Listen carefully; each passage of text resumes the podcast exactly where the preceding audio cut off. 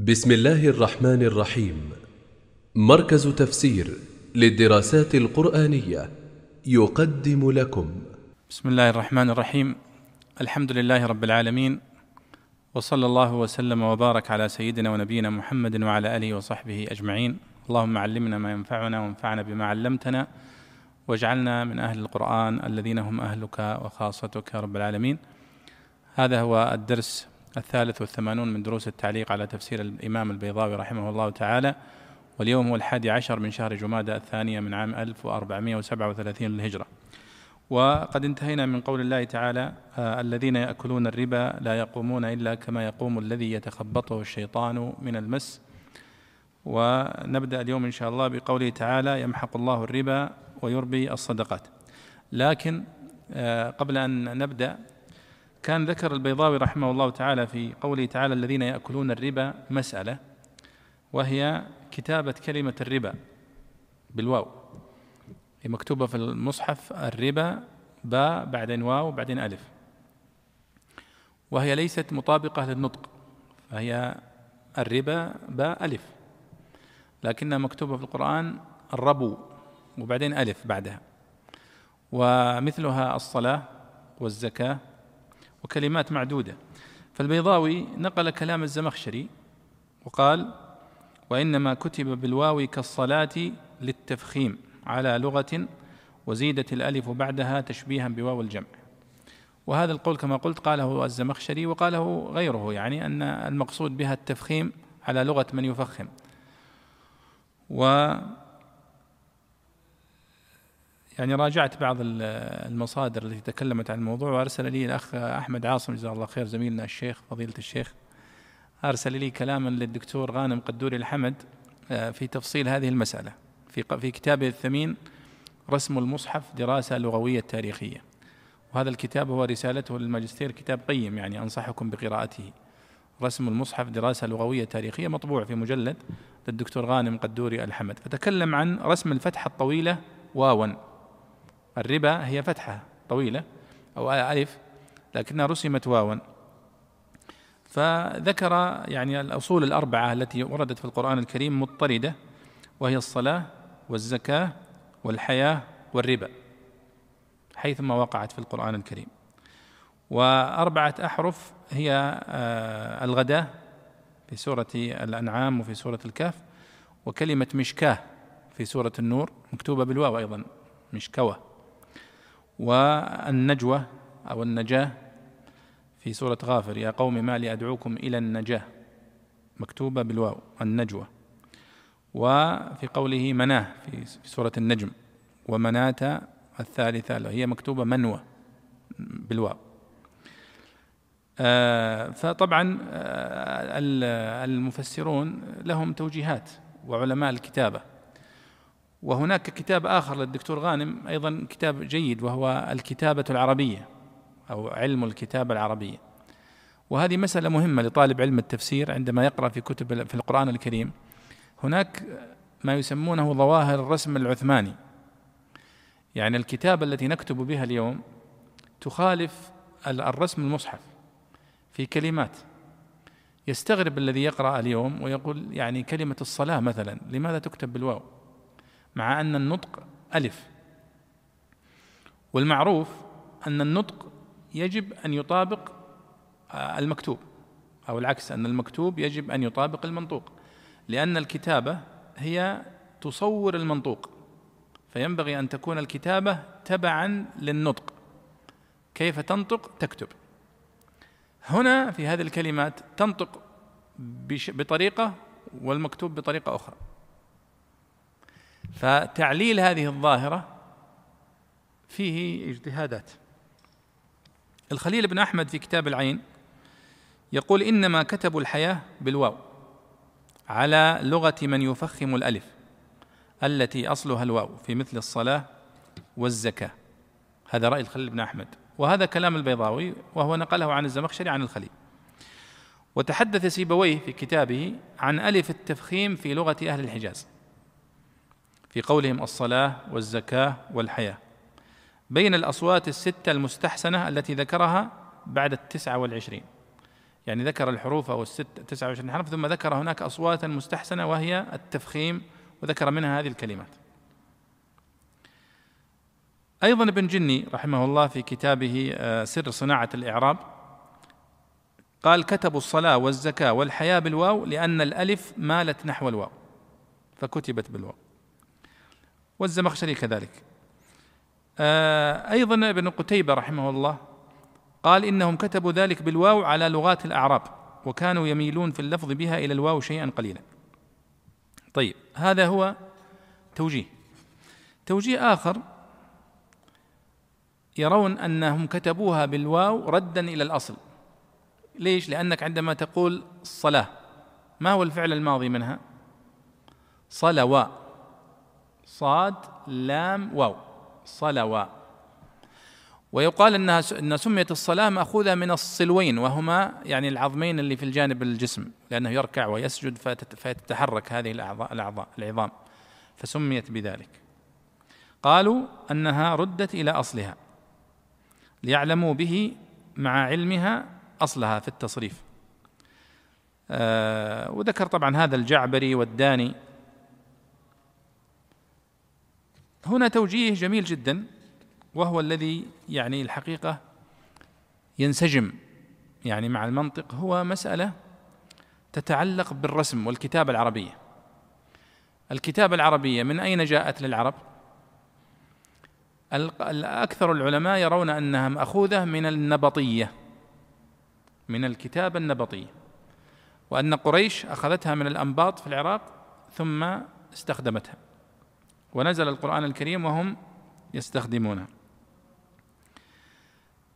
آه، فمن ذلك مثلا ما نقله النووي في في شرحه على صحيح مسلم عن الفراء الفراء اللغوي المشهور صاحب كتاب معاني القرآن أنه قال إنما كتبوا الربا في المصحف بالواو لأن أهل الحجاز تعلموا الخط من أهل الحيرة ولغتهم الربو بالواو فعلموهم صورة الخط على لغتهم.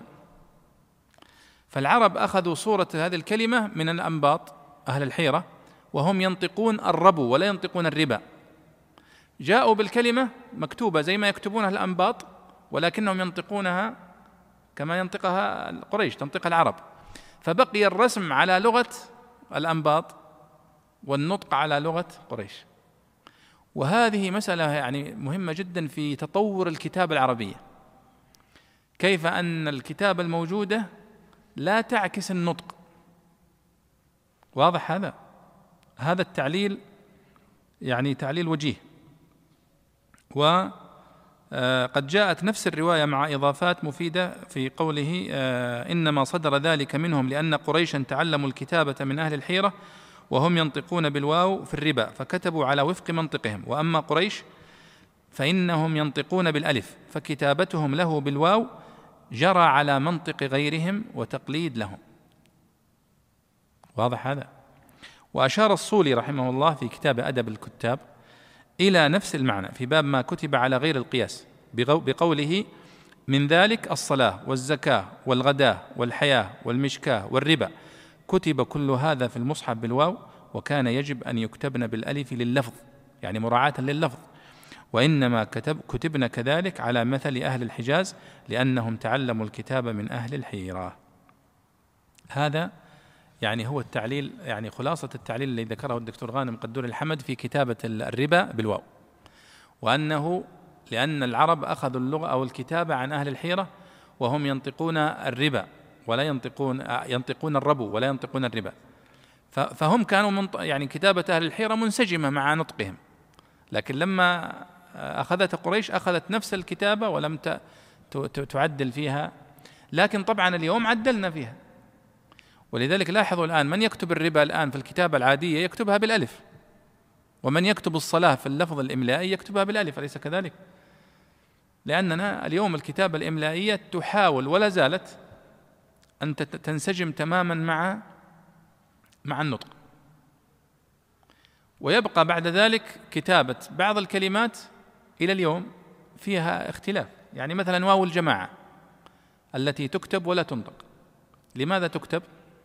قالوا تكتب للتمييز بين الفعل وبين الجماعة. طيب طيب مثلا على سبيل المثال مئة. كيف تكتب؟ هل هي ميم ثم همزة على الكرسي ثم تاء أو ميم ثم ألف ثم همزة على الكرسي ماء؟ فالذين يكتبونها ماء ميم ألف يقولون للتفريق بينها وبين كلمة منه.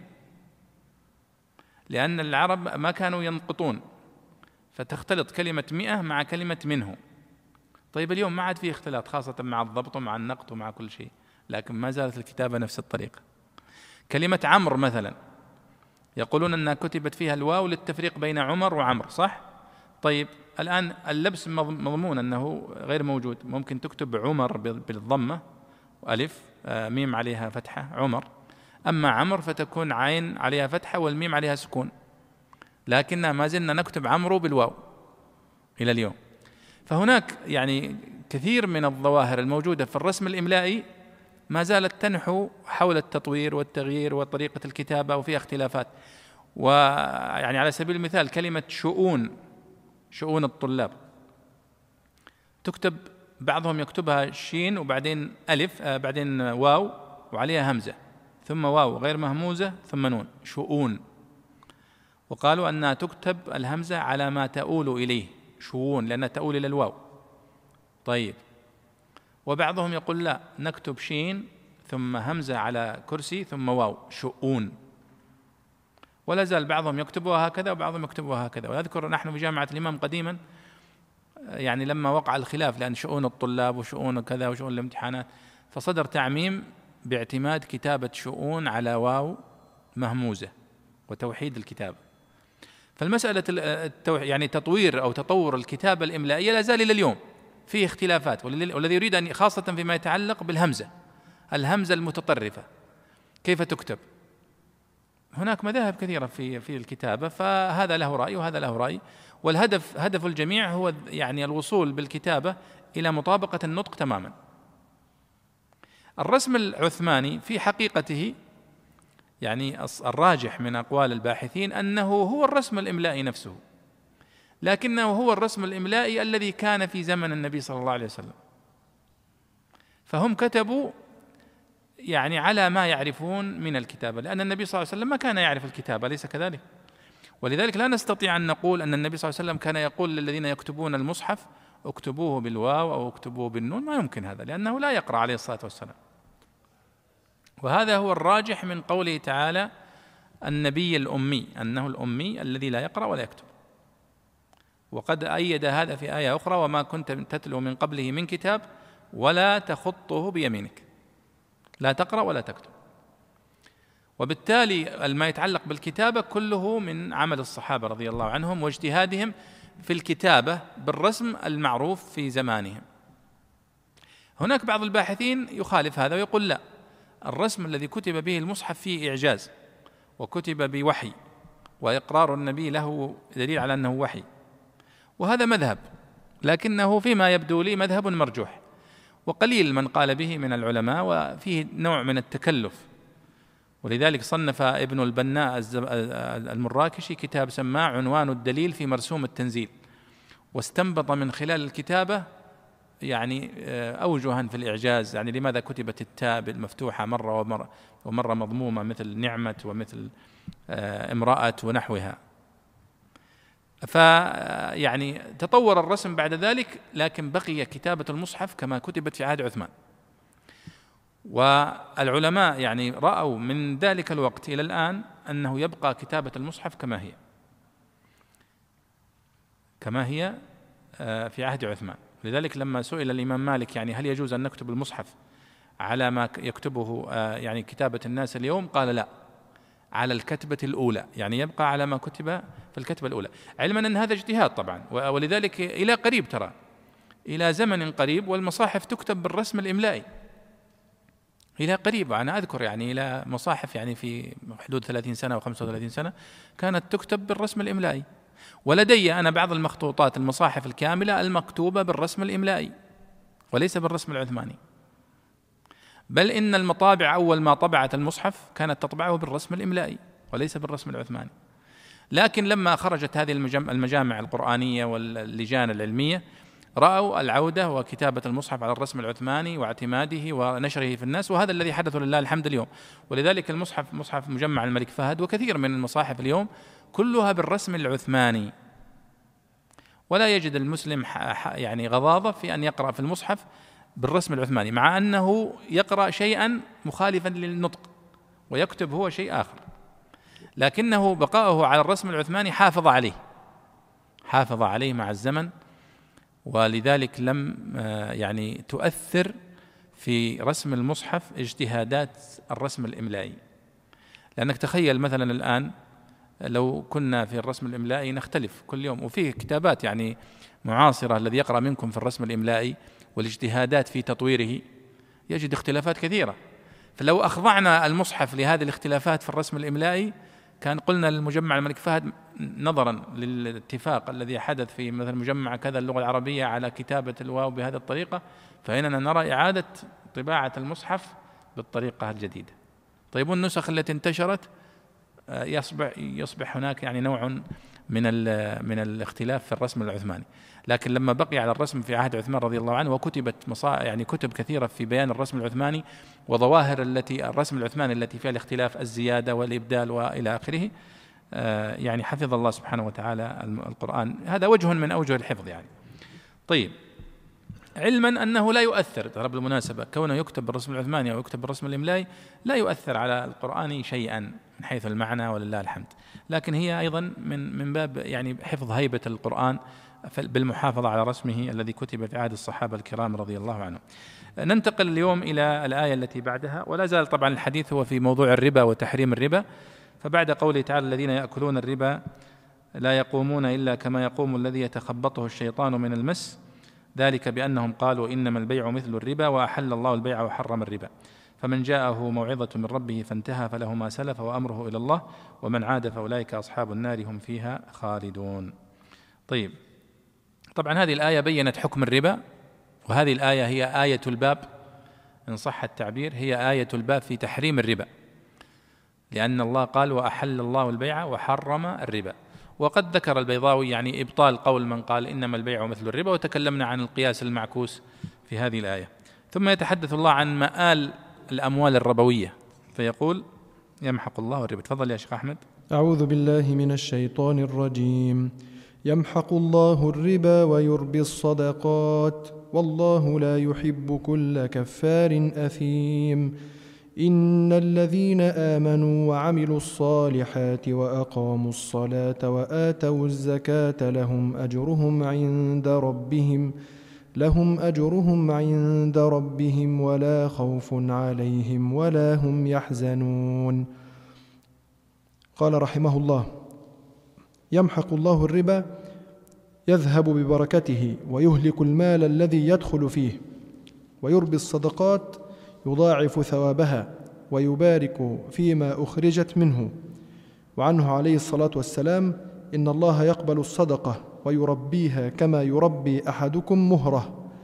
وعنه عليه الصلاة والسلام ما نقصت زكاة من مال قط.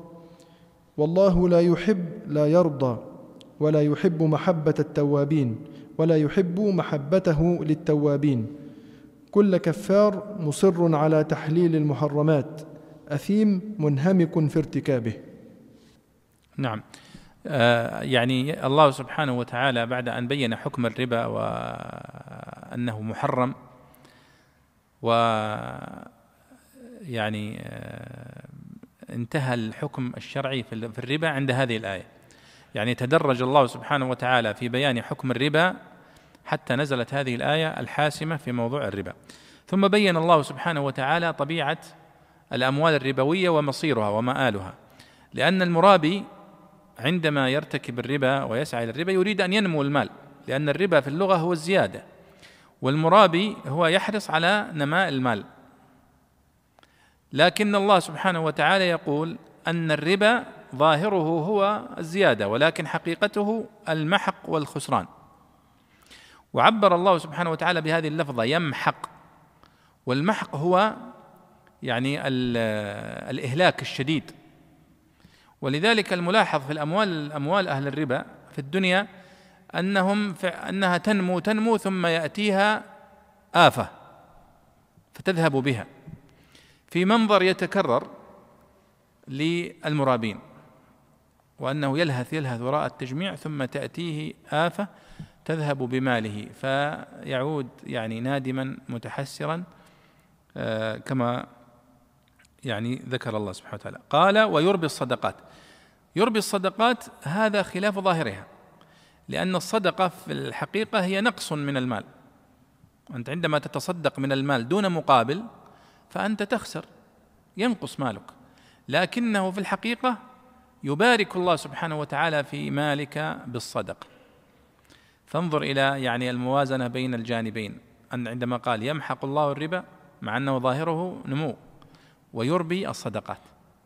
وحتى أنه يعبر بكلمة يربي ولم يقل ويبارك أو يقول ويزيد. وإنما استخدم نفس اللفظ الذي في الربا. لأن يربي يعني يزيد ويبارك. قال يذهب ببركته ويهلك المال الذي يدخل فيه. والمؤمن الذي يؤمن بالله سبحانه وتعالى ويؤمن بالغيب يؤمن بهذا الأمر وهو البركة ونزع البركة. والمؤمن يدرك هذا فإن المؤمن الذي يكتسب ماله من الحلال ولو كان قليلا فإنه يلمس فيه بركة فإنه يستطيع منه أن يعيش وأن يقوت وأن آه، يربي أبناءه ولا يجد مشقة في ذلك. بينما المرابي الذي يأكل الحرام فإنه يعني يرى الأموال والأرصدة الهائلة لكنه لا يجد فيها متعة ولا بركة وإنما تذهب آه، يمينا ويسارا فيفاجأ بأنه قد أفلس.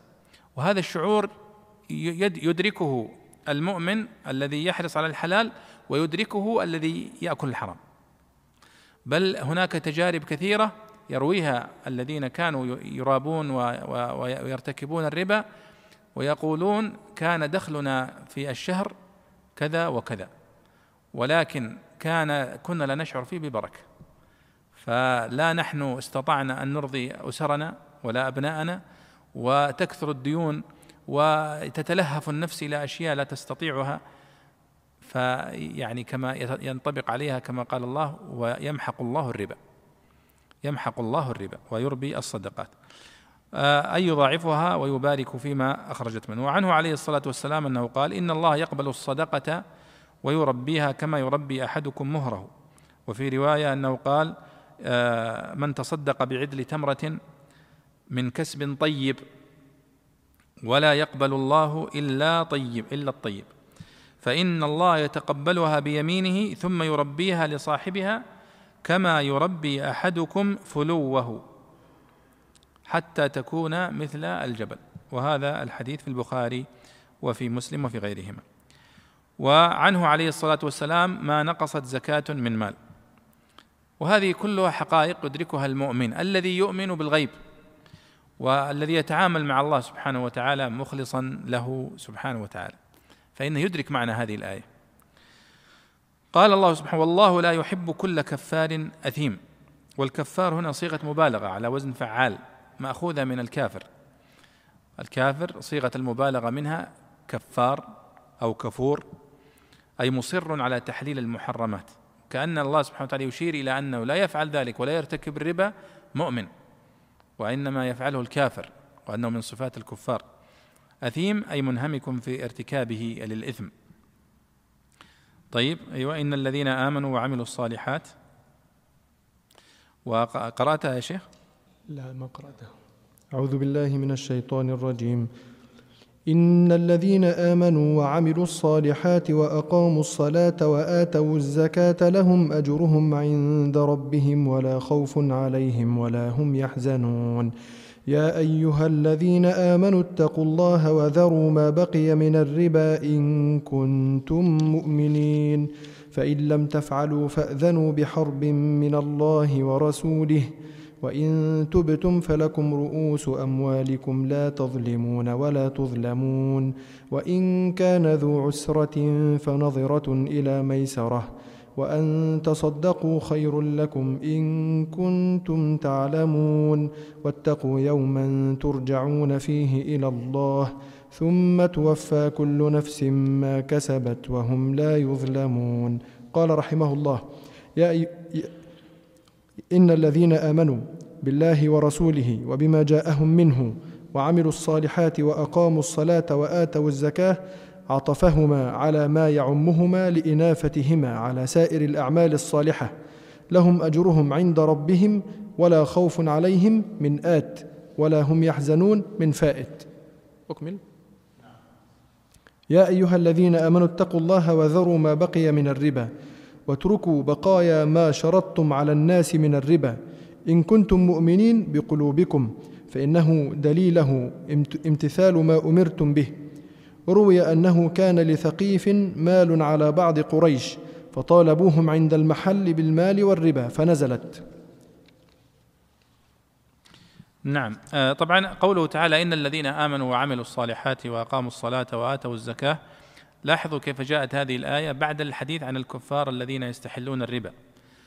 فجاء الحديث عن المؤمنين الذين يدفعون الزكاة. فهذه صفة مماثلة. هؤلاء يأكلون الربا يأكلون أموال الناس بالباطل والمؤمن يدفع من ماله ما أمره الله به من الزكاة. آه، قال عطفهما على ما يعمهما. يعني وعملوا الصالحات هنا. إن الذين آمنوا وعملوا الصالحات. يدخل فيها أقاموا الصلاة وإيتاء الزكاة. لكنه وهذا يتكرر كثيرا في القرآن الكريم يعطف إقامة الصلاة وإيتاء الزكاة واحيانا يعطف آه، الإيمان بالله واليوم الآخر. آه، وهذا يسميه العلماء من باب عطف الخاص على العام. يعني وعملوا الصالحات هي شاملة لكل هذه الأعمال لكن من باب عطف الخاص على العام لبيان أهمية الخاص.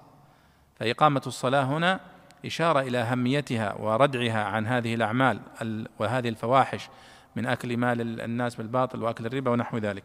وهذه حقيقة. وقال وآتوا الزكاة أيضا لنفس الغرض. قال لهم أجرهم عند ربهم ولا خوف عليهم مما يستقبل ولا هم يحزنون على ما فات. لأن الخوف دائما يكون من شيء مستقبل والحزن يكون على شيء فائت. فأنت لا تقول لا تحزن على شيء قادم ولا تقول لا تخف من شيء قد مضى. خلاص اللي مضى مضى. ثم قال الله يا أيها الذين آمنوا لاحظوا الخطاب هنا. خطاب بوصف الإيمان في النهي عن الربا. إشارة إلى أن المؤمنين الذين نزل القرآن الكريم عليهم في هذه الآيات كانوا متلبسين بأكل الربا لأنه لم يأتي فيه نص صريح في التحريم. تماما مثله مثل الخمر. تدرج القرآن الكريم في تحريمها فلم يمتنع عنها الناس إلا بعد ما جاء النص الصريح. وهذا دليل على أنه النص غير الصريح ليس ملزما في الالتزام به في الفقه. لكن الذين انتهوا عن تحريم عن عن شرب الخمر من النصوص غير الصريحة التي سبقت النص الصريح لا شك أن لهم مكانه أعلى. ولذلك وهذا في أشياء كثيرة في القرآن الكريم في الإنفاق مثلا الذين كانوا ينفقون من قبل الفتح قال الله لا يستوي منكم من أنفق من قبل الفتح وقاتل. أولئك أعظم درجة من الذين أنفقوا من بعد وقاتلوا لأن المسارعة والتصديق والإيمان بالغيب والانقياد لأمر النبي صلى الله عليه وسلم وأمر الله ورسوله لا شك أن هذه مؤشرات وأنها يعني تقدم الإنسان عند الله سبحانه وتعالى وترفعه في الدرجات في الدنيا والآخرة. فكذلك هنا جاء النهي عن التح... عن الربا في آيات ولكنها غير صريحة. لكن هناك ناس تركوا الربا. أصلا هناك ناس لا لم يكونوا يأكلوا الربا أصلا من من العرب. وهناك أناس لم يكونوا يشربوا الخمر أصلا مثل أبي بكر الصديق النبي صلى الله عليه وسلم. هنا لما جاء النهي الصريح توقف الجميع. فهناك أناس ما زالوا يعني لديهم تعاملات ربوية من الصحابة من من المؤمنين. فالله سبحانه وتعالى خاطبهم بوصف الإيمان هنا فقال يا أيها الذين آمنوا اتقوا الله وذروا ما بقي من الربا. إن كنتم مؤمنين. فهذا الخطاب نهي عن الاستمرار في الربا من هذه اللحظة. طيب الاموال الموجودة في التزامات قديمة في عقود يعني مبرمة تتحلل منها. لا تأخذ من الآخرين إلا رأس مالك فقط. ولذلك النبي صلى الله عليه وسلم لما جاء في حجة الوداع أكد هذا المعنى. وقال عليه الصلاة والسلام إن ربا الجاهلية موضوع وأول ربا أبدأ به ربا عمي العباس. العباس بن عبد المطلب رضي الله عنه كان يتعامل مع الآخرين بهذا المعاملة المشهورة الربوية بينهم وهو أن يعطي الناس يدينهم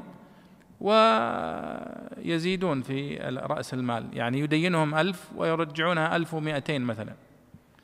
يأتي المستدين لا يستطيع أن يقضي في المدة أو في الزمن المحدد. فيأتي إلى العباس ويقول له زدني في المدة وزد في ال في ال في ال يعني في, في المال.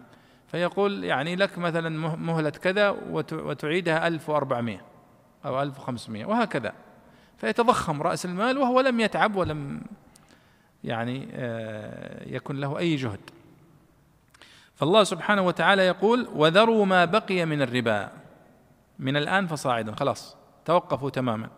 إن كنتم مؤمنين يعني في قول إن كنتم مؤمنين فيه استفزاز للمؤمن. يعني إن كنت مؤمنا حقا فتوقف. تماما إذا أردت مثلا أن تستفد تستفز رجل فتقول إذا كنت رجلا فبارزني إذا كنت رجلا فرد علي. تريد أن تستفزه لهذا. فالله يعني يقول إن كنتم مؤمنين إن كنتم صادقين وهكذا كل هذا هو نفس الأسلوب الذي فيه حظ وحث للمخاطبين للعمل.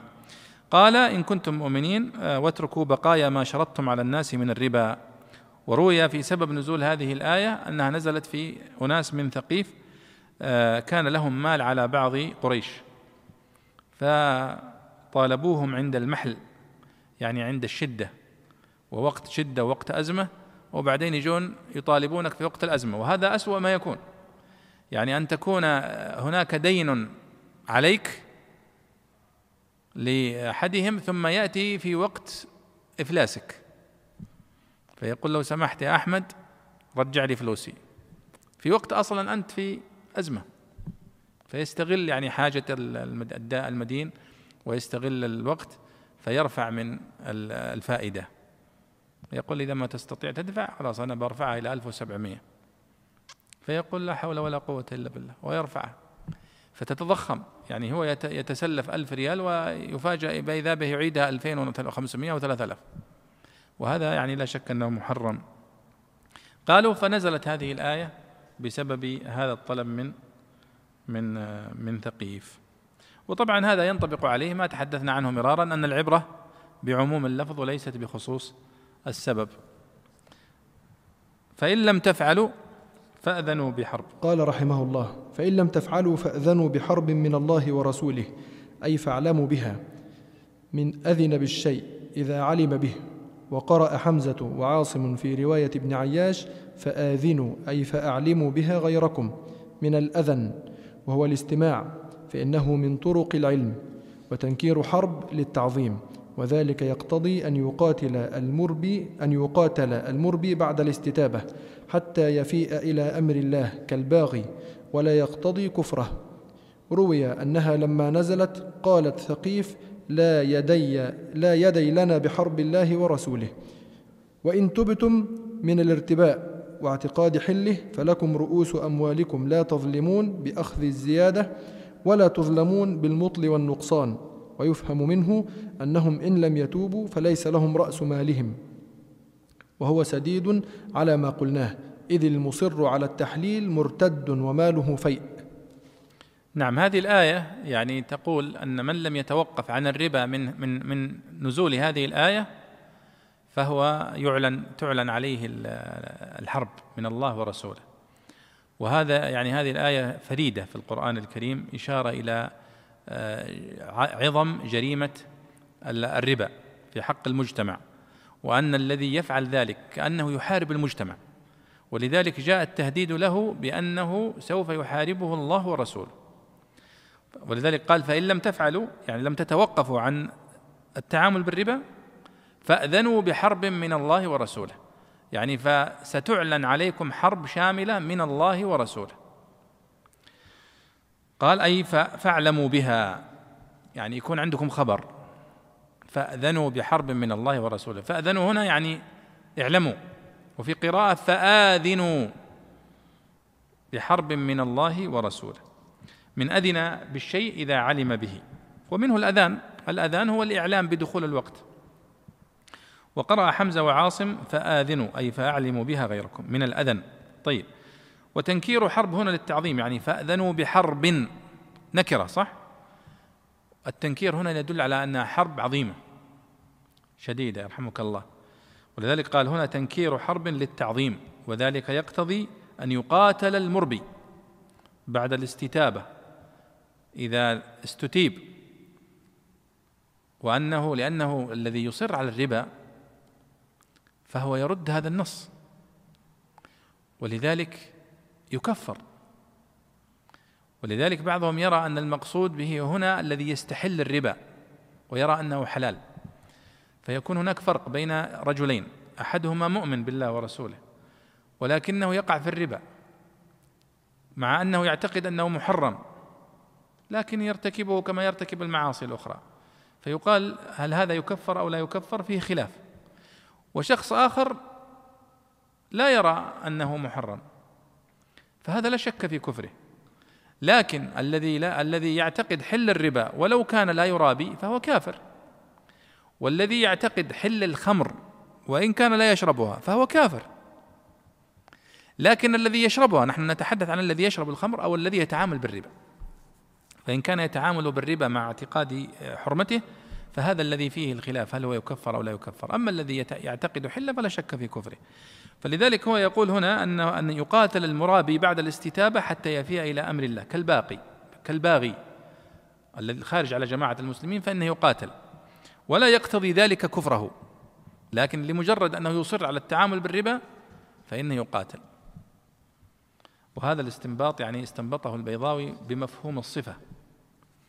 لأن الإصرار على الربا إن كان ممن يقدر عليه الإمام فيجب عليه أن يقبض عليه وأن يعزره وأن يحبسه إلى أن يظهر التوبة. أو إن كان ممن لا يقدر عليه الإمام حاربه كما تحارب الفئة الباغية. وهذا مقصود البيضاوي هنا. ولذلك يقول ابن عباس من عامل بالربا يستتاب وفإن تاب وإلا ضربت عنقه لكفره يعني وردته. وطبعا يحمل هذا على من يكون مستبيحا للربا. ومعنى الآية على هذا فإن لم تنتهوا حاربكم النبي صلى الله عليه وسلم. وقيل المعنى فأنتم حرب لله ورسوله أي أعداء والحرب داعية للقتل. ولذلك ابن القي... ابن عباس رحمه الله رويت عنه ان رواية أنه يقول إذا كان يوم القيامة قيل لآكل الربا خذ سلاحك للحرب. يحارب الله سبحانه وتعالى. وأورد ابن كثير عن الحسن وابن سيرين أنهما قال والله إن هؤلاء الصيارفه لآكلة الربا وإنهم قد أذنوا بحرب من الله ورسوله ولو كان على الناس إمام عادل لاستتابهم فإن تابوا وإلا وضع فيه السلاح. يعني يقصدون الصيارفه الذين يتعاملون بالربا يعني كالبنوك اليوم أو بعض البنوك. آه، قال القرطبي رحمه الله ولو أن أهل بلد اصطلحوا على الربا استحلالا كانوا مرتدين. والحكم فيهم كالحكم في أهل الردة. وإن لم يكن ذلك منهم استحلالا جاز للإمام محاربتهم. ألا ترى أن الله تعالى قد أذن في ذلك فقال فأذنوا بحرب من الله ورسوله. ولذلك يعني صحة استنباط البيضاوي رحمه الله على قتال المربي آه، حتى يفيء إلى أمر الله. لكن بالتفصيل آه، يعني الذي ذكرنا أن الإصرار على عمل الربا إن كان من شخص وقدر الإمام عليه قبض عليه ومنعه وأجرى فيه حكم الله من التعزير والحبس إلى أن تظهر منه التوبة. وإن وقع ممن يكون له شوكة وعسكر ولا يستطيع الإمام أن يمنعه حاربه الإمام كما يحارب الفئة الباغية. كما تعلمون أن أبا بكر الصديق رضي الله عنه حارب الذين منعوا الزكاة. هم لم يرتدوا لم يتركوا الصلاة وإنما قالوا لا نؤدي الزكاة إلى أبي بكر. أطعنا رسول الله إذ كان بيننا. ولكن أما أبا بكر فلا نعطيه الزكاة. بس هذا كل ما حصل. أبو بكر أصر أن يقاتلهم لأنهم منعوا الزكاة.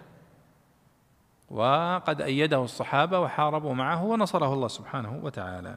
إذا هذا معنى قول البيضاوي هنا آه وتنكير عفوا أن يقاتل المربي بعد الاستتابة حتى يفيء إلى أمر الله كالباغي. طيب آه وإن تبتم فلكم رؤوس أموالكم لا تظلمون ولا تظلمون. يعني إذا رفضتم فتمنعون بالقوة.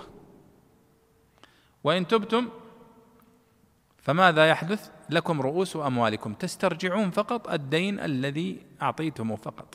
فلكم رؤوس أموالكم. لا تظلمون بأخذ الربا ولا تظلمون بأن أيضا تذهب أموالكم آه، هدرا.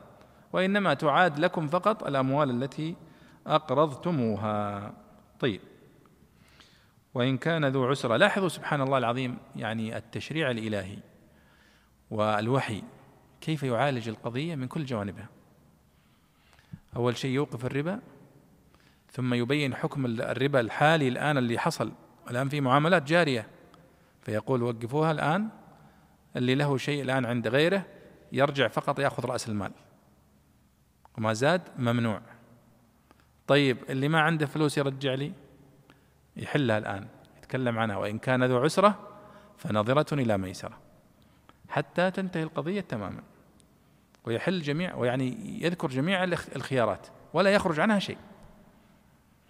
والقوانين الوضعية يفوتها هذا لأنهم يفوتها هذا ولذلك تكثر عليها الاستدراكات والتنقيحات والإضافات. لأن يتبين لهم أشياء فاتتهم فيضيفونها الوحي ليس فيه ذلك. أيوة تفضل. قال رحمه الله وإن كان ذو عسرة وإن وقع غريم ذو عسرة وقرئ ذا عسرة أي وإن كان الغريم ذا عسرة فنظرة فالحكم نظرة أو فعليكم نظرة أو فليكن نظرة وهي الإنظار. وقرئ فناظره على الخبر أي فالمستحسن أي فالمستحق ناظره بمعنى منتظره أو صاحب نظرته على طريق النسب أو فناظره أو فناظره على الأمر أي أي فسامحه بالنظرة إلى ميسرة يسار. وقرأ نافع وحمزة بضم السين وهما لغتان كمشرقة ومشرقة وقرئ بهما مضافين بحذف التاء عند الإضافة كقوله وأخلفوك عدا الأمر الذي وعدوا. وأن تصدقوا بالإبراء وقرأ عاصم بتخفيف الصاد. خير لكم أكثر ثوابا من الإنظار أو خير مما تأخذون لمضاعفة ثوابه ودوامه. وقيل المراد بالتصدق الإنظار لقوله عليه الصلاة والسلام لا يحل دين رجل مسلم فيؤخره إلا كان له بكل يوم صدقة. إن كنتم تعلمون ما فيه من الذكر الجميل والأجر الجزيل. الله أكبر. يعني هنا أيضا يشير إلى الآن أمرنا في الآية التي قبلها أن نتوقف عن الربا ويسترجع فقط رأس ماله فقط. طيب إذا كان عجز المدين أن يعيد المال أنت سلفت واحد ألف ريال وكنت مشترط عليه أن يرجع لك ألف ومئتين نزلت الآية قالت ذروا ما بقي من الربا إن كنتم مؤمنين. ماذا نصنع؟ ترجع إلى صاحبك هذا الذي استدان منك وتقول خلاص أنا لا أريد منك ألف ومائتين ريال. أنا أريد منك رجع لي فلوسي بس الألف ريال. قال والله أنا صرفتها. أيوة مشكلة. صرفتها برضه هذه فيها حل. الله سبحانه قال وإن كان ذو عسرة. كان هنا اللي هي كانت تامة. يعني وإن وجد وإن حصل. ذو عسرة. يعني وإن حصل وكان من الذين استدانوا رجل معسر معسر. ذو عسرة. فما هو الحل؟ كيف نتعامل قال فناظرة إلى ميسرة. يمهل إلى وقت يسره. أنا والله في شهر ستة الآن ما أستطيع أسددك ألف ريال. أنظرني إلى شهر شوال. ولذلك قال فناظرة إلى ميسرة. ميسرة وقت ميسرة أو حال ميسرة. يعني مثلا يقول والله أنا في شهر عشرة بيجيني فلوس. ممتاز. أو يكون مثلا والله شهر عشرة في الغالب ما يكون فيه التزامات مثل شهر رمضان مثلا. فالوقت وقت سعة يعني ليس مثل رمضان. فالميسرة هنا يدخل فيها الوقت ويدخل فيها الحال. طيب قال فنظرة. يعني وإن وقع غريم ذو عسرة وقرئ وإن كان ذا عسرة. على يعني أنها خبر كان. طيب تصير كان تام ناقصة. قال فنظرة فالحكم نظرة يعني أنظره فأنظره. أو فعليكم نظرة أو فليكن نظرة وهي الإنظار. هنا قراءات طبعا في قوله فناظرة ذكرها البيضاوي قال وقرئ فناظره على الخبر. أي فالمستحق ناظره بمعنى منتظره. وإن كان ذو عسرة فناظره يعني ينتظر منتظره. وهذه مثل قوله تعالى قالت إني مرسلة إليهم بهدية فناظرة بما يرجع المرسلون يعني منتظرة. برسل هدية وشوف وش الرد. فناظرة يعني منتظرة. فكذلك هنا وإن كان ذو عسرة فناظره أو فناظره. كلها بمعنى. طيب وفناظره على الأمر أي فسامحه بالنظرة. إلى ميسرة يعني إلى وقت يسر. ميسرة. أيضا ميسرة ورد فيها قراءات. قرأ نافع وحمزة بضم السين يعني إلى ميسرة. إلى ميسرة وهما لغتان كمشرقة ومشرقة كما يقول. وقرئ بهما مضافين يعني إيش؟ يعني فنا فنا فناظرة إلى ميسره يعني إلى ميسرة المدين هذا إلى ميسره وفناظرة إلى ميسره يعني من عسره إلى يسره كما يقول. يعني إلى ثم استدل بقول الشاعر وأظن الأعشى وأخلفوك عد الأمر الذي وعدوا يعني ما وأخلفوك عدة الأمر الذي وعدوا عدة الأمر الذي وعدوا. حذف التاء هنا للإضافة فقال وأخلفوك عد الأمر ولم يقل وأخلفوك عدة الأمر. فلذلك قال فنظرة إلى ميسره يعني إلى ميسرته ميسرته. لكن حذفت التاء لأنها ثقيلة فأصبحت إلى ميسره وهكذا. قال وأن تصدقوا خير لكم إن كنتم تعلمون. أن تصدقوا يعني إيش؟ تعفو عن الدين مرة واحدة. إذا جاك واحد والله قال أنا والله ما عندي الآن فلوس. تقول إذا سامحك الله. هذا قول هذا قول. وأن تصدقوا خير لكم. وقيل وأن تصدقوا يعني بالإنظار. وما عندك الآن فرصة؟ ما في مشكلة. أعطيك مهلة ثلاثة أشهر. فهذا لا شك أن هذا صدقة وهذا صدقة. لكن لا شك أن الذي يتصدق فيعفو عن الدين كله أعظم أجرا ممن يطالبه به ولكن بعد يعني مدة. وتعلمون أن النبي صلى الله عليه وسلم قد أخبر عن رجل يأتي يوم القيامة فلا يجد له الملائكة عملا صالحا بعد التوحيد طبعا. هو موحد لكنه كان من أعماله الصالحة أنه كان ينظر المعسرين. يقول لغلمانه إذا أرسلهم لكي يجمعوا الديون تحصيل الديون يقول انظروا إن كان معه ما يقضي به دينه وإلا فأنظره يا سلام ما أجمل سماحة الأخلاق. فيقول الله سبحانه وتعالى أنا أولى بذلك منه. فيعفو عنه. فلا شك أن الصدقة على المعسر بالإنظار يعني أجرها عظيم. والله سبحانه وتعالى يحث. لاحظوا سبحان الله كيف تكلم الله في الآيات التي مضت معنا عن الإنفاق في سبيل الله. تكلم عن أجره تكلم عن مضاعفة الأجر.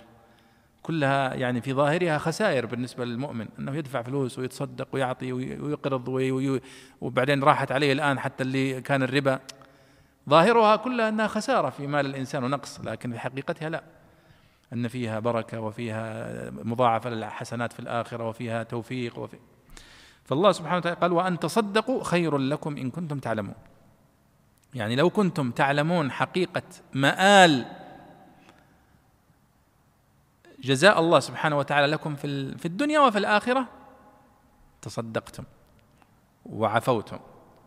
قال وأن تصدقوا بالإبراء وقيل خير لكم أكثر ثوابا من الإنظار أو خير مما تأخذون لمضاعفة ثوابه ودوامه وقيل المراد بالتصدق الإنظار لقول عليه الصلاة والسلام لا يحل دين رجل مسلم فيؤخره إلا كان له بكل يوم صدقة أخرجه الإمام أحمد والطبراني وغيرهما.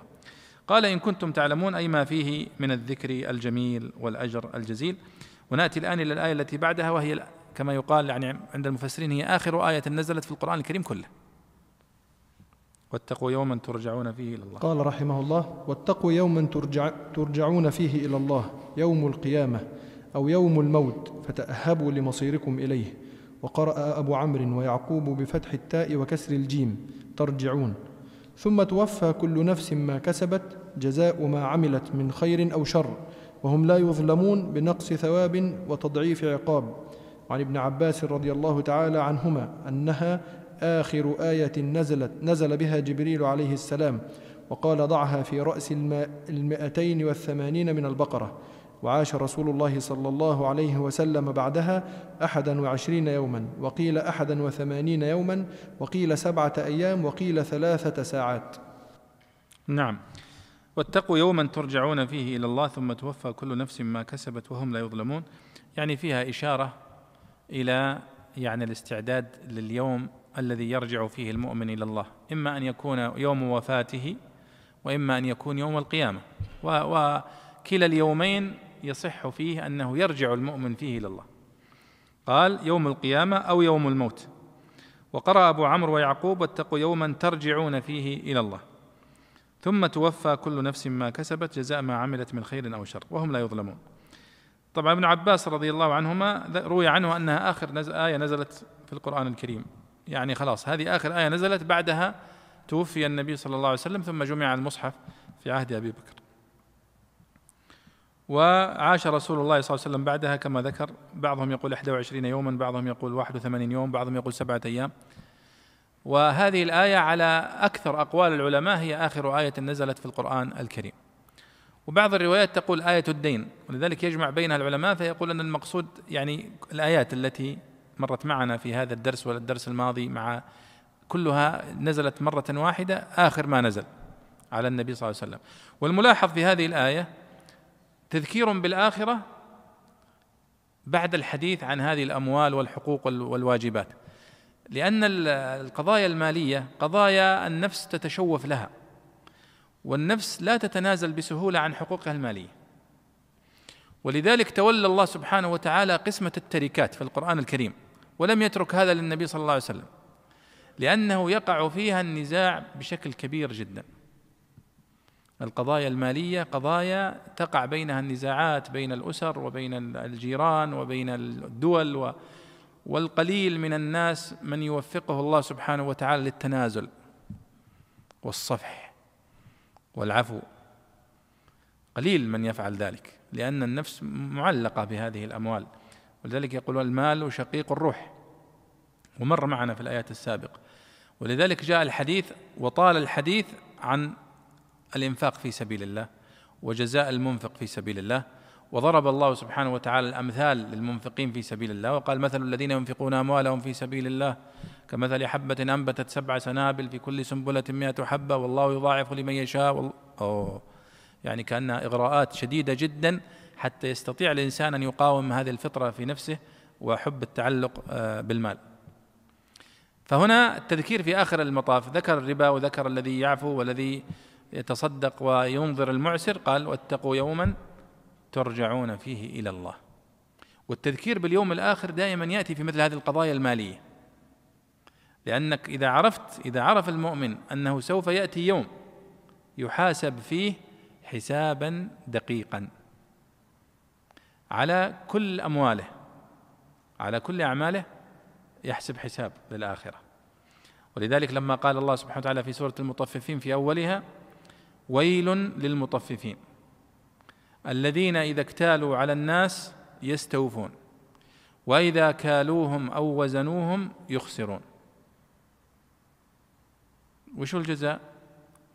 ما ذكر جزاء هنا ولا عقوبة.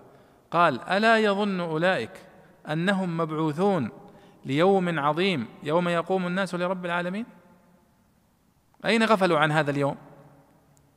كيف غفلوا عن هذا اليوم الذي يقومون فيه بين يدي الله ويحاسبون؟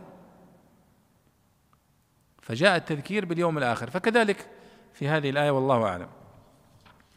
طيب ننتقل إلى الآية التي هي أطول آية في القرآن. ولاحظوا أيضا هنا الحديث وإن كان ذو عسرة فنظرة إلى ميسرة يتحدث عن الدين صح؟ لكنه لا يتحدث عن الدين في الحقيقة هو يتحدث عن آه، الربا. ويتحدث عن نوع خاص من الدين وهو الدين الربوي الذي كان يشترط فيه الدائن أن يدفع المدين زيادة. أعطيك ألف بس ترجعها لي ألف ومئتين ألف وثلاثمية انتهى الموضوع وقال يعني خلاص أوقفوا التعامل بالربا. الأموال التي لكم عند الآخرين تعود لكم رؤوس أموالكم فقط. جميل؟ أصبح دينا الآن عاديا. الآن يأتي الحديث عن الدين وترتيبات الدين وما يتعلق به. ولاحظوا سبحان الله العظيم دليل على أن الدين هذا مشكلة وأن الأموال يقع فيها النزاعات كثيرة. ووردت هذه الآية الطويلة كلها تتحدث عن توثيق الدين حتى لا يقع مشاكل وبعدين ندخل في مشاكل وبعدين تقول والله أنا ما نسيت المبلغ أنا أعطيتك عشر آلاف وهذا يقول لا أنا خمسة آلاف. أيوة.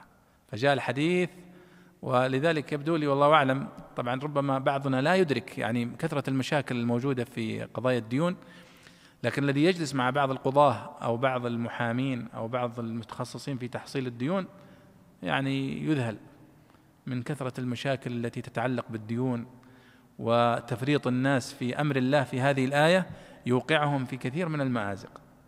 طيب تفضل يا شيخ أحمد. أعوذ بالله من الشيطان الرجيم.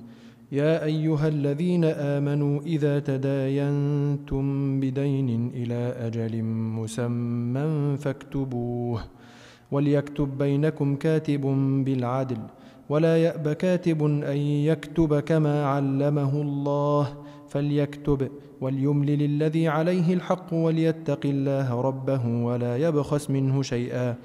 فإن كان الذي عليه الحق سفيها أو ضعيفا أو لا يستطيع أن يمله فليملل وليه بالعدل. واستشهدوا شهيدين من رجالكم فإن لم يكونا رجلين فرجل وامرأتان ممن ترضون من الشهداء أن تضل إحداهما فتذكر إحداهما الأخرى. ولا يأبى الشهداء إذا ما دعوا ولا تسأموا أن تكتبوه صغيرا أو كبيرا إلى أجله. ذلكم أقسط عند الله وأقوم للشهادة وأدنى ألا ترتابوا. إلا أن تكون تجارة حاضرة تديرونها بينكم فليس عليكم جناح ألا تكتبوها. واشهدوا إذا تبايعتم ولا يضار كاتب ولا شهيد وإن تفعلوا فإنه فسوق بكم واتقوا الله ويعلمكم الله والله بكل شيء عليم. قال رحمه الله يا أيها الذين آمنوا إذا تداينتم بدين أي إذا داين بعضكم بعضا تقول داينته إذا عاملته نسيئة معطيا أو اخذا.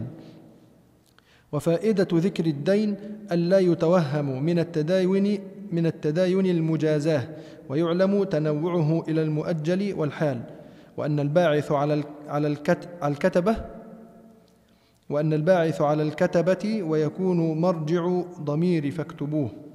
إلى أجل مسمى معلوم الأيام والأشهر لا بالحصاد وقدوم الحاج فاكتبوه لأنه أوثق وأدفع للنزاع.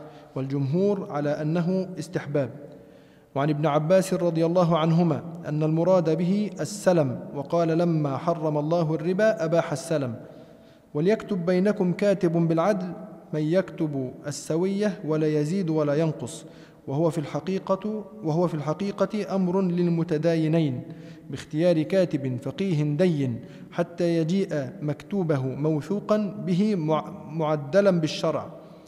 ولا يأبى كاتب ولا يمتنع أحد من الكتاب أن يكتب كما علمه الله مثل ما علمه الله من كتبه الوثائق. أو لا يأبى أن ينفع الناس بكتابته كما نفعه الله بتعليمها بتعليمها كقوله وأحسن كما أحسن الله إليك. فليكتب تلك الكتابة المعلمة. أمر بها بعد النهي عن الإباء عنها تأكيدا. ويجوز أن تتعلق أن تتعلق الكاف بالأمر فيكون النهي عن فيكون النهي عن عن الامتناع منها مطلقة ثم الأمر بها مقيدة. وليملي للذي عليه الحق وليكن المملي من عليه الحق لأنه المقر المشهود عليه. والإملال والإملاء واحد وليتق الله ربه أي المملي أو الكاتب. ولا يبخس ولا ينقص منه شيئا أي من الحق. أو مما أملي عليه فإن كان الذي عليه الحق سفيها ناقص ناقص العقل مبذرا أو ضعيفا صبيا أو شيخا مختلا أو لا يستطيع أن يمل هو أو غير مستطيع للإملال بنفسه لخرس أو جهل باللغة فليملل وليه بالعدل أي الذي يلي أمره. ويقوم مقامه من قيم إن كان صبيا أو مختل العقل أو وكيل أو مترجم. إن كان غير مستطيع وهو دليل جريان النيابة في الإقرار ولعله مخصوص بما تعاطاه القيم أو الوكيل. واستشهدوا شهيدين واطلبوا أن يشهد على الدين شاهدان من رجالكم من رجال المسلمين وهو دليل اشتراط إسلام الشهود وإليه ذهب عامة العلماء. وقال أبو حنيفة تقبل شهادة الكفار بعضهم على بعض. فإن لم يكونا رجلين فإن لم يكن الشاهدان رجلين فرجل وامرأتان فليشهد أو فليستشهد رجل وامرأتان. وهذا مخصوص بالأموال عندنا وبما عدا الحدود والقصاص عند أبي حنيفة. ممن ترضون من الشهداء لعلمكم بعدالتهم. أن تضل إحداهما فتذكر إحداهما الأخرى علة اعتبار العدد أي لأجل إحداهما أي لأجل أن إحداهما إن ضلت الشهادة بأن نسيتها ذكرتها الأخرى والعلة في الحقيقة في الحقيقة التذكير. ولكن لما كان الضلال سببا له نزل منزلته. كقولهم أعددت السلاح أن يجيء عدو فأدفعه. وكأنه قيل إرادة أن تذكر إحداهما الأخرى إن ضلت. وفيه إشعار بنقصان عقلهن وقلة ضبطهن. وقرأ حمزة إن تضل على الشرط فتذكر فتذكر بالرفع.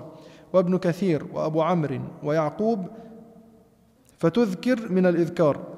بسم الله الرحمن الرحيم. لعلنا نعلق أو نبين كلام لأنها طويلة ما نستطيع أن ننهي الآية مرة واحدة. يقول الله سبحانه وتعالى يا أيها الذين آمنوا إذا تداينتم بدين. قال البيضاوي أي إذا داين بعضكم بعضا. يعني المداينة صيغة مفاعلة. فيها إشارة إلى ماذا؟ إلى أنها من الطرفين. وصيغة المفاعلة آه ليست بالضرورة أن تكون دائما بين الطرفين لكن هذا هو الغالب. فتقول قاتلت فلانا طرفين. داينته في داء وفي مدين. آه لكن في بعض الصيغ لا تقتضي لا تقتضي. هذا وقد مرت معنا. تقول داينته إذا عاملته نسيئة معطيا أو آخذا. طيب. ثم ذكر البيضاوي فائدة لماذا قال الله يا أيها الذين آمنوا إذا تداينتم بدين؟ لماذا لم يقل يا أيها الذين آمنوا إذا تداينتم إلى أجل مسمى فاكتبوه؟ لماذا قال تداينتم بدين؟ هذا تحصيل حاصل. قال لا. هو قال إذا تداينتم بدين لثلاث فوائد. أول شيء أن كلمة إذا تداينتم ليس معناها دائما تداينا بالفلوس. ممكن يكون تداينتم يدخل فيها المعروف حتى. الإحسان. واحد أحسن إليك. مثلا سحب سيارتك لما تعطلت أو وصلك للبنشر لما على الطريق. هذا يعتبر دين في عنقك. معروف. أحسن إليك هذا. فيفهم يعني يدخل في الدين هذا. ولذلك يقال أن ابن عباس رضي الله عنهما جاءه رجل في شدة الحر في الحج. وكان في غمرة الناس وفي الزحام يشرب أو يتوضأ فأخذ هذا الرجل يظلل ابن عباس من الشمس. وقف على رأسه بالمظلة حتى شرب أو حتى توضأ وانتهى. مرت الأيام. فلقيه ابن عباس فأكرمه واحتفى به حفاوة شديدة وقال له ما قضينا دينك؟ يعني أنت إحسانك لنا في ذلك الموقف أعظم مما صنعته لك. مع أنه ما سوى شيء يعني بس مجرد أنه وقف على رأسه بالمظلة. فإذا قال الله يا أيها الذين آمنوا إذا تداينتم ولم يقل بدين قد يدخل في الدين الدين المعروف ونحوه. لكنه لما قال إذا تداينتم بدين دل على أنه المقصود به مالي. فلوس دين مالي. هذه الفائدة الأولى. الأمر الثاني أنه قال أن لا يتوهم من التداين المجازاة يعني مطلق المداينة.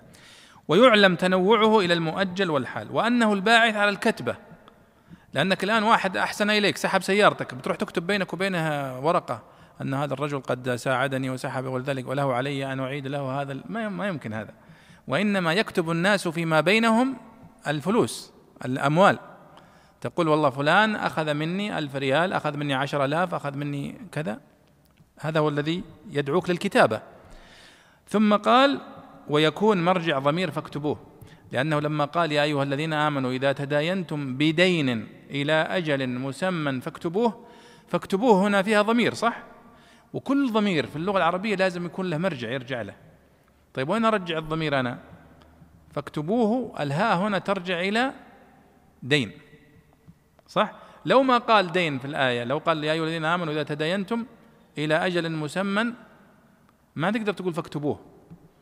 وإنما فاكتبوا الدين لازم يظهره فهذا هو سر التعبير أو أو التكرار إذا تداينتم بدين. لأن قد يقول قائل طبعا تداينا بدين أجل وش تدينا فيه؟ مثلها مثل قوله سبحانه وتعالى ولكن تعمى القلوب التي في الصدور. طيب معروف القلوب في الصدور يعني في قلوب في غير الصدور. أو يقول ولا طائر يطير بجناحيه. معروف الطائر ما يطير إلا بجناحيه. لماذا؟ وش فائدة أن يقول ولا طائر يطير بجناحيه؟ طيب والقلوب التي في الصدور. كل هذا له دلالة. قال إلى أجل مسمى. إذا تداينتم بدين إلى أجل مسمى. مسمى يعني محدد معروف.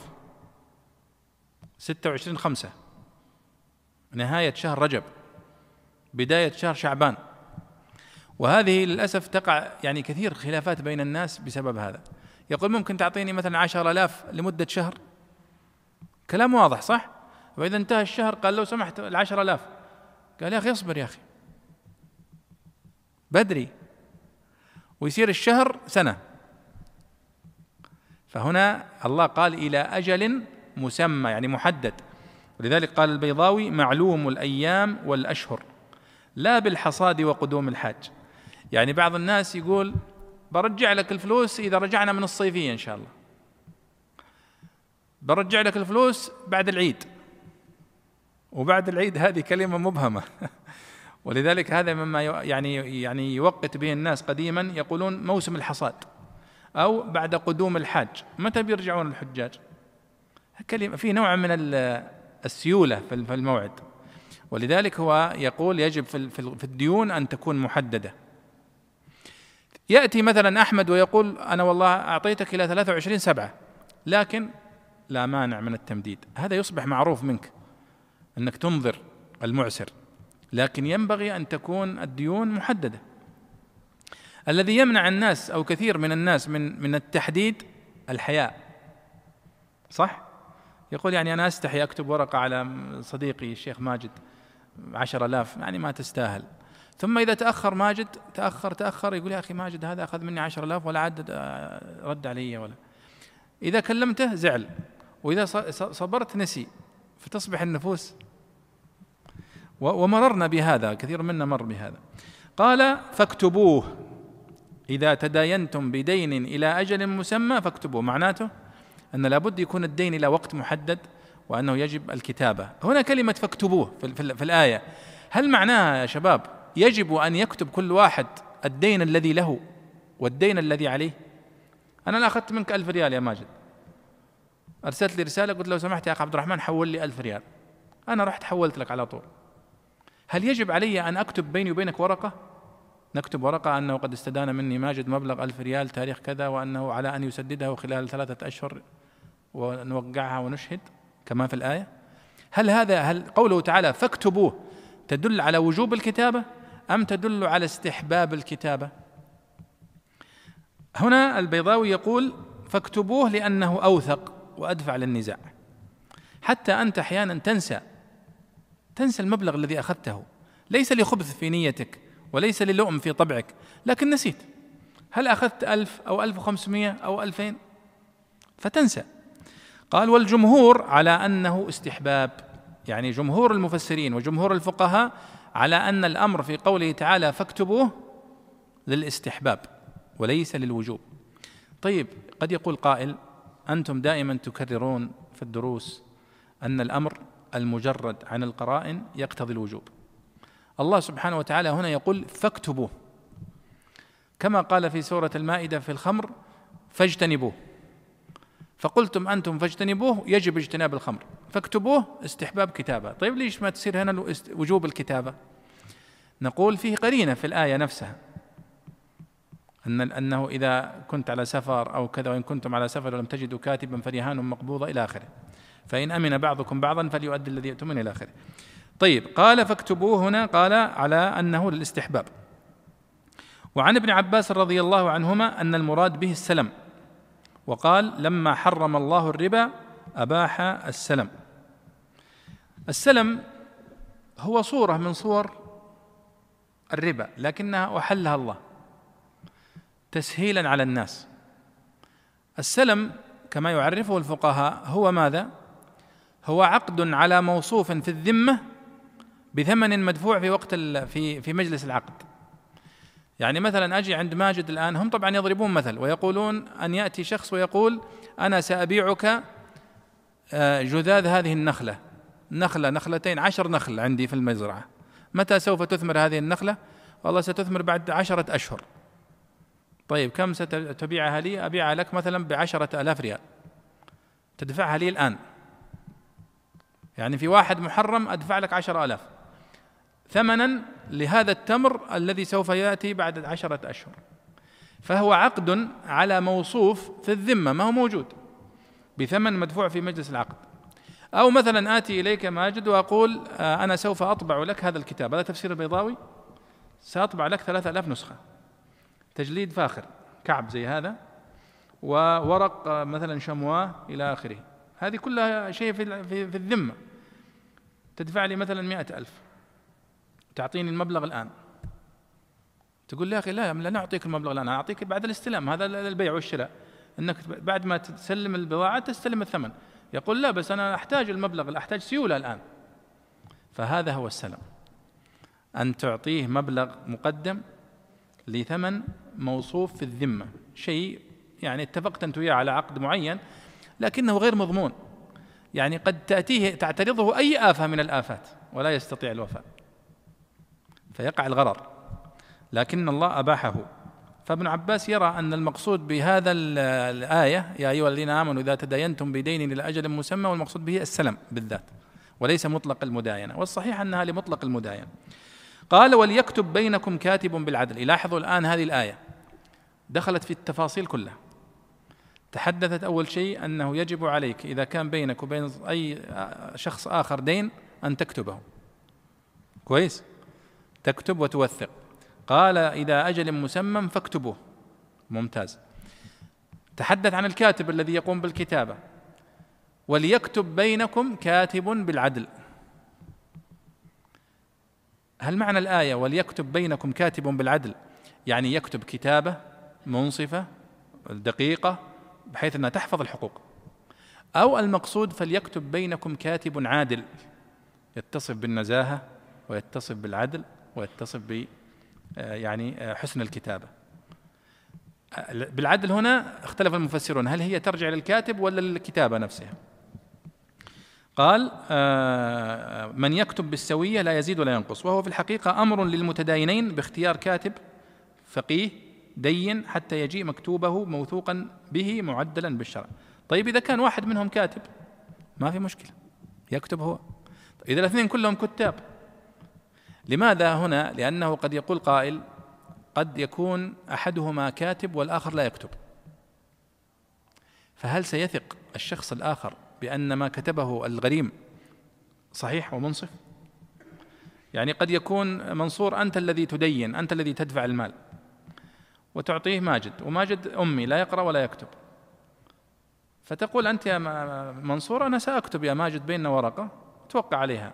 يقول ماجد طيب أنا معليش أنا لا أقرأ ولا أكتب. كيف أضمن أنك يمكن أنك كتبت أنك سلفتني مئة ألف وأنا ما أخذت منك إلا عشر ألاف؟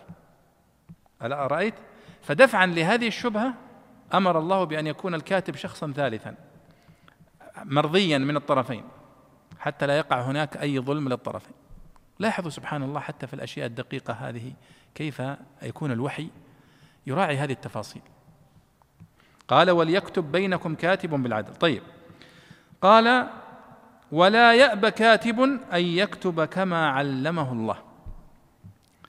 هنا التوجيه للكاتب الذي يطلب منه أن يقوم بالتوثيق أن لا يرفض القيام بهذه المهمة. قد يقول والله أنا ما أنا فاضي مشغول كم تدفع أنت وياه؟ صح ولا لا؟ ويجلس يعني يحاول أن يساومهم ويبتزهم لأنه هو اللي يكتب بس. وهذا واقع في بعض الجهات وبعض المجتمعات يكون الكاتب واحد. وأذكر أنا شخصيا في بعض في بعض القرى كان الذي يقرأ واحد. إذا جاء يعني خطاب أو أو رسالة من أي ما في إلا هذا القارئ الإلكتروني هذا. فيت يعني يبتز الآخرين والله أنا مشغول. وأحيانا هو الذي يكتب أيضا الرسائل. فتجد أن يعني قليل في المجتمع. لكن نحن لا نتكلم عن هذا اليوم في مجتمع كاتب قارئ. هذه نعمة نحن ما نشعر بهذه المشكلة. فقال ولا يأبى كاتب أن يكتب كما علمه الله. لذلك الله سبحانه وتعالى يمتن عليه بأن ما تعرفه من الكتابة وسط هذا المجتمع الأمي نعمة من الله عليك. فأدي هذه النعمة واشكر هذه النعمة التي أنعم الله بها عليك بالكتابة. وفيه إشارة أيضا إلى أن الكتابة من أعظم النعم على الإنسان. ولذلك والله أعلم يعني جاءت الآيات الأولى في الوحي اقرأ باسم ربك الذي خلق. القراءة. أن القراءة نعمة عظيمة. نحن من نحن؟ تخيلوا من نحن لولا الكتابة والقراءة؟ كلنا كمجتمعات لا شيء. الكتابة والقراءة هي الحضارة الحقيقية. ولذلك حضارة الإسلام مبنية على العلم على القراءة والكتابة. وكان استفتاح الوحي إلى النبي صلى الله عليه وسلم اقرأ باسم ربك الذي خلق. إشارة إلى أن هذه الحضارة وهذا الإسلام وهذا الدين سوف يقوم على العلم. تذكرون في أول ما تحدثنا عن قصة آدم؟ قال وعلم آدم الأسماء كلها. فقلنا ففضل آدم على الملائكة بالعلم. ولذلك أمر الله الملائكة بالسجود لآدم لما فضله عليه بالعلم. طيب. قال فليكتب مثل ما علمه الله من كتبة الوثائق أو لا يأبى أن ينفع الناس بكتابته كما نفعه الله بتعليمه. كما في قوله سبحانه وتعالى وأحسن كما أحسن الله إليك. قال فليكتب تلك الكتابة المعلمة المعلمة أمر بها أمر بها بعد النهي عن الإباء عنها تأكيدا. طيب. وليملل الذي عليه الحق. أيوة الآن أنا أخذت استلفت منك محمد عشر آلاف. من هو الذي يملي على الكاتب؟ هل هو الذي دفع ولا الذي أخذ؟ قال وليملى الذي عليه الحق. أنا اللي أخذت عشر ألاف أنا اللي أملي على الق... أكتب يا فلان. أنني أنا فلان ابن فلان أقر وأعترف بأنني قد استلفت من الشيخ محمد عشرة آلاف ريال على أن أعيدها. شفت؟ لأنك ما بتظلم نفسك وأنت الذي تملل. وذلك شوف حتى في هذا الموقف الدقيق قال وليملل الذي عليه الحق. حتى ما يشعر بغبن ولا شيء. أنا كأنه من باب الإقرار من باب الإقرار. قال فليكتب وليملل الذي عليه الحق. يعني وليكن المملي من عليه الحق لأنه المقر المشهود عليه. والإملال والإملاء واحد. يعني الإملال هو أن تملي على شخص ما يكتبه. والإملال باللام أيضا هو ما أن تملي على الشخص ما يكتبه. وليتق الله ربه أي المملي أو الكاتب. ولا يبخس منه شيئا. صحيح أنه الكاتب لأنه ما دام المملي هو الذي يتكلم آه، هو الذي عليه الحق فصاحب الحق موجود أصلا يسمع. فلا يمكن أن يعني يدخل الغش أو الخديعه لكن الكاتب الذي يمكن أن يكون هو الذي يعرف الكتابه والذين الاثنين لا يعرفون الكتاب. فقال وليتق الله ربه ولا يبخس منه شيئا. أي من الحق أو مما أملي عليه. ولعلنا نتوقف عند يعني هذه عند هذا الموضع ونكمل إن شاء الله في المجلس القادم آه، لأن الصلاة قد يعني أدركتنا. فلعلك يعني تضع علامة يا شيخ أحمد في هذا الموضع ونكمل إن شاء الله في المجلس السابق بإذن الله تعالى. وصلى الله وسلم أو المجلس القادم وصلى الله وسلم على سيدنا ونبينا محمد وعلى آله وصحبه أجمعين. مع تحيات مركز تفسير للدراسات القرآنية. مركز تفسير. مركز تفسير. الريادة في تطوير الدراسات القرآنية.